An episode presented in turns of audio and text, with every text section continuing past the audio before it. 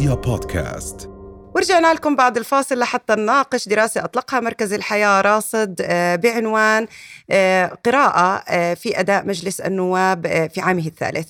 وبنرحب بضيفنا السيد سلطان الخلايلة رئيس جمعية سند للفكر والعمل الشبابي. أهلا وسهلا فيك سلطان. مهلي ومساء الخير جو شكرا للاستضافة. أهلا سلطان. سلطان كيف بتقرأ الدراسة اللي أطلقها راصد؟ الأرقام وأداء عمل النواب من خلال هذه الدراسة؟ هسه الدراسة اليوم تتحدث عن أرقام مفصلية وأرقام تتحدث عن الأداء البرلماني.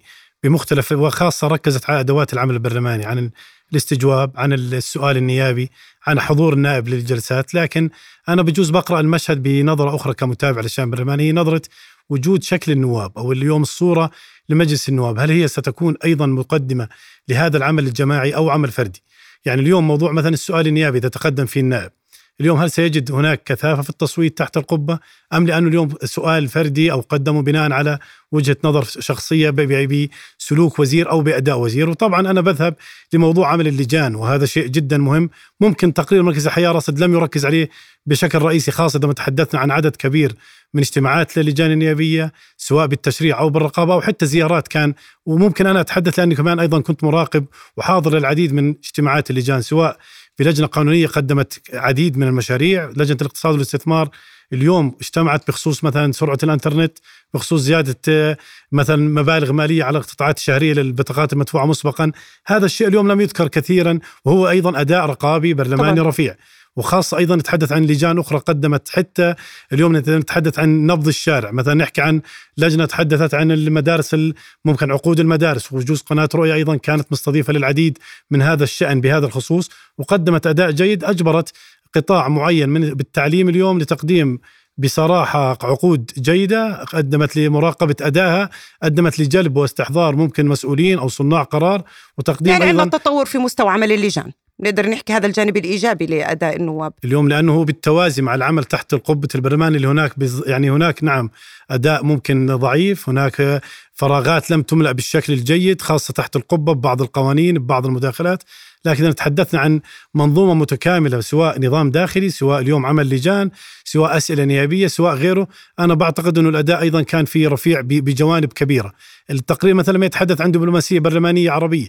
هناك أيضا كان هناك في زيارة لمجلس النواب وقت زيارتهم للجزائر آه. كان هناك أيضا توقيع يعني شيء سياسي دعم الوصاية الهاشمية مثلا بشكل حوالي ما يقارب 54 دولة يعني يمكن تحديدا سيدي بهذا الشق يعني دائما بشوف أداء مجلس النواب فيما يخص القضايا العربية والإقليمية يعني وحتى العالمية آه، دورها مقتصر زي كأنه بوست على فيسبوك نعزي ونهلل ونثقف من وجهة نظري آه، أداء مجلس النواب الأردني هو مراية لكيف إحنا بنشتغل سياسه بالأردن.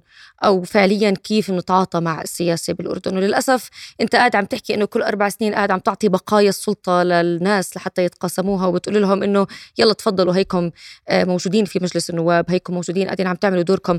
التشريعي والرقابي اللي عم نشوف بالآخر بحسب سواء هذه الدراسة أو دراسات أخرى غير مرضية للمواطنين غير مرضية أساسا حتى ضمن البروتوكولات السياسية اللي حتى موجودة. وما فيها بالفعل حقيقة أثر على أرض الواقع اليوم. الناس بتتذكر اقعدي يا هند وأنا أوافق وهي المواقف كتير أكثر مما بتتذكر موقف حقيقي وأداء حقيقي للنواب في داخل مجلس النواب. لما واحد يقول سبع سبع نواب مش عم بيحكوا ولا كلمة في المجلس وال سبع ولا كلمة ولا كلمة. يعني أنت شو قاعد بس ما كان عندك كلمة تحكيها؟ راني راني مش بس سبع نواب. أنت بتحكي الكتلة الفاعلة داخل مجلس النواب لا تتعدى ال 20% هذا مؤشر خطير. يعني إحنا حكينا من قبل إنه في ناس استشرفت إنه في مئة وجه جديد دخل على مجلس النواب. لكن أنا بدي أرجع لما قبل ذلك. شكل الوصول لمجلس النواب. هل هو اجى على أساس سياسي ولا اجى على أساس اجتماعي وعلى أساس آه ما قبل الدولة تم انتخابهم؟ قانون الانتخاب بالضرورة يفرز هذا الشكل. لما إحنا بنحكي أكثر من 50% مجلس النواب لم يتفاعل. طيب كل هاي المؤشرات ما بتدل إنه فعلا ما في تمثيل حقيقي للشعب؟ وإنه تحول مجلس النواب من مجلس آه، تشريعي. أسامة إحنا كمان ما نكون تحول من مجلس عليهم. تشريعي. لخدماتي آه لخدماتي زفتي الأرض على باب بيتي كل واحد يعني يدور على مصلحته. العكايله مثل المرة الماضية لما حكينا بدناش نكون قاسين كثير على الجماعة آه إحنا كمان بدنا نراعي إنه كان في عندهم زخم تشريعات خاصة في السنة الثانية. عندنا قانون الانتخابات وقانون الأحزاب والتعديلات الدستورية يعني وبالعام الثالث في عندك لم يتم 19 اقتراح قانون أي قانون من لا مجلس النواب حتى كل القوانين اقترحت هذا من بيخليني الحكومة قانون دورة أتساءل. عادية. كمان وكمان شباب قوانين. بيخليني بس معلش أتساءل. بس على. هاي النقطة بيخليني أتساءل. كيف في قوانين يتم مناقشتها بيوم؟ وكيف في قوانين بست أيام؟ يعني حتى هي عملهم مكثف عجيبة. عملهم بيكون مكثف. هلأ إحنا ما بنيجي بنحكي إنه الأداء بيرفكت وكل شيء ممتاز وبنعترف إنه اليوم في تراجع بالأداء. بس إيش السبب؟ أكيد هو غياب ال- التنسيق والاهتمام والتنظيم والتوافقات آه، داخل الكتل النيابية وبين الكتل النيابية. لا يوجد هذا كتل نيابيه لا يوجد كتل أسامة كل حكى عن شكل المجلس. على شكل آه. فردي آه، سام هلا حكى عن شكل. مجلس نظام الانتخاب. وهذا الشيء الرئيسي لازم نتحدث فيه أيوه اليوم. المجلس العشرين القادم هل سنجعل إحنا المواطنين الناخبين اليوم أنا لما بدي أحط ورقة الاقتراع بالصندوق أنا واثق تماما إنه هذا النائب راح يرفع إيده ويصوت يا لقانون ضمان يا لقانون عمل ممكن يمسني أنا كمواطن صحيح. ممكن يمس عيلتي ويمس أسرتي ويمس الشباب لذلك شكل المجلس القادم نظام الانتخاب هل إحنا راح نقدم نواب خاصة نتحدث عن شباب وهناك أيضا للمرأة حصة جيدة في القوائم العامة، اليوم إحنا سنقدم الأداء الحالي. أنا بعتقد إنه حكت راني عن موضوع بعض التفاصيل للمجلس، لكن فجوة الثقة متسعة بين كل الناس والمؤسسات كاملة، مش فقط مجلس نواب. إذا سمحت لي سلطان إذا سمحوا لي الشباب أنا عندي مداخلات كثير سريعة. أول شيء شكرا آه، لكل مؤسسات المجتمع المدني بما فيها مركز الحياة راصد على هذه التقارير. إحنا معنيين بأنه يكون في مراقبة لاداء السلطات آه، جميعها. التقرير اعتمد على مجموعة من الأرقام مثل ما ذكر آه، أخوي سلطان لكن أنا عندي شوية آه، تعليقات أحيانا الأرقام تكون خداعة كيف؟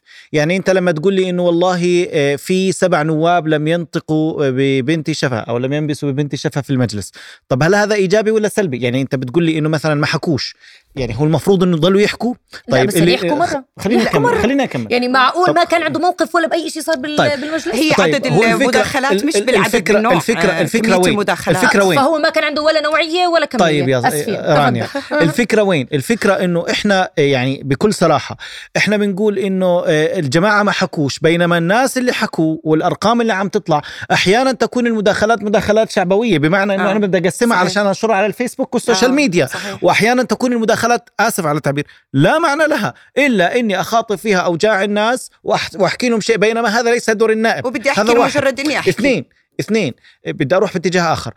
ما كان وأنا بتمنى بالتقارير القادمة ما كان في قراءة لشكل عمل الكتل بمعناها الحقيقي بمعنى اليوم اليوم في المجلس النواب في 80 ل 90 نائب هم أعضاء في أحزاب.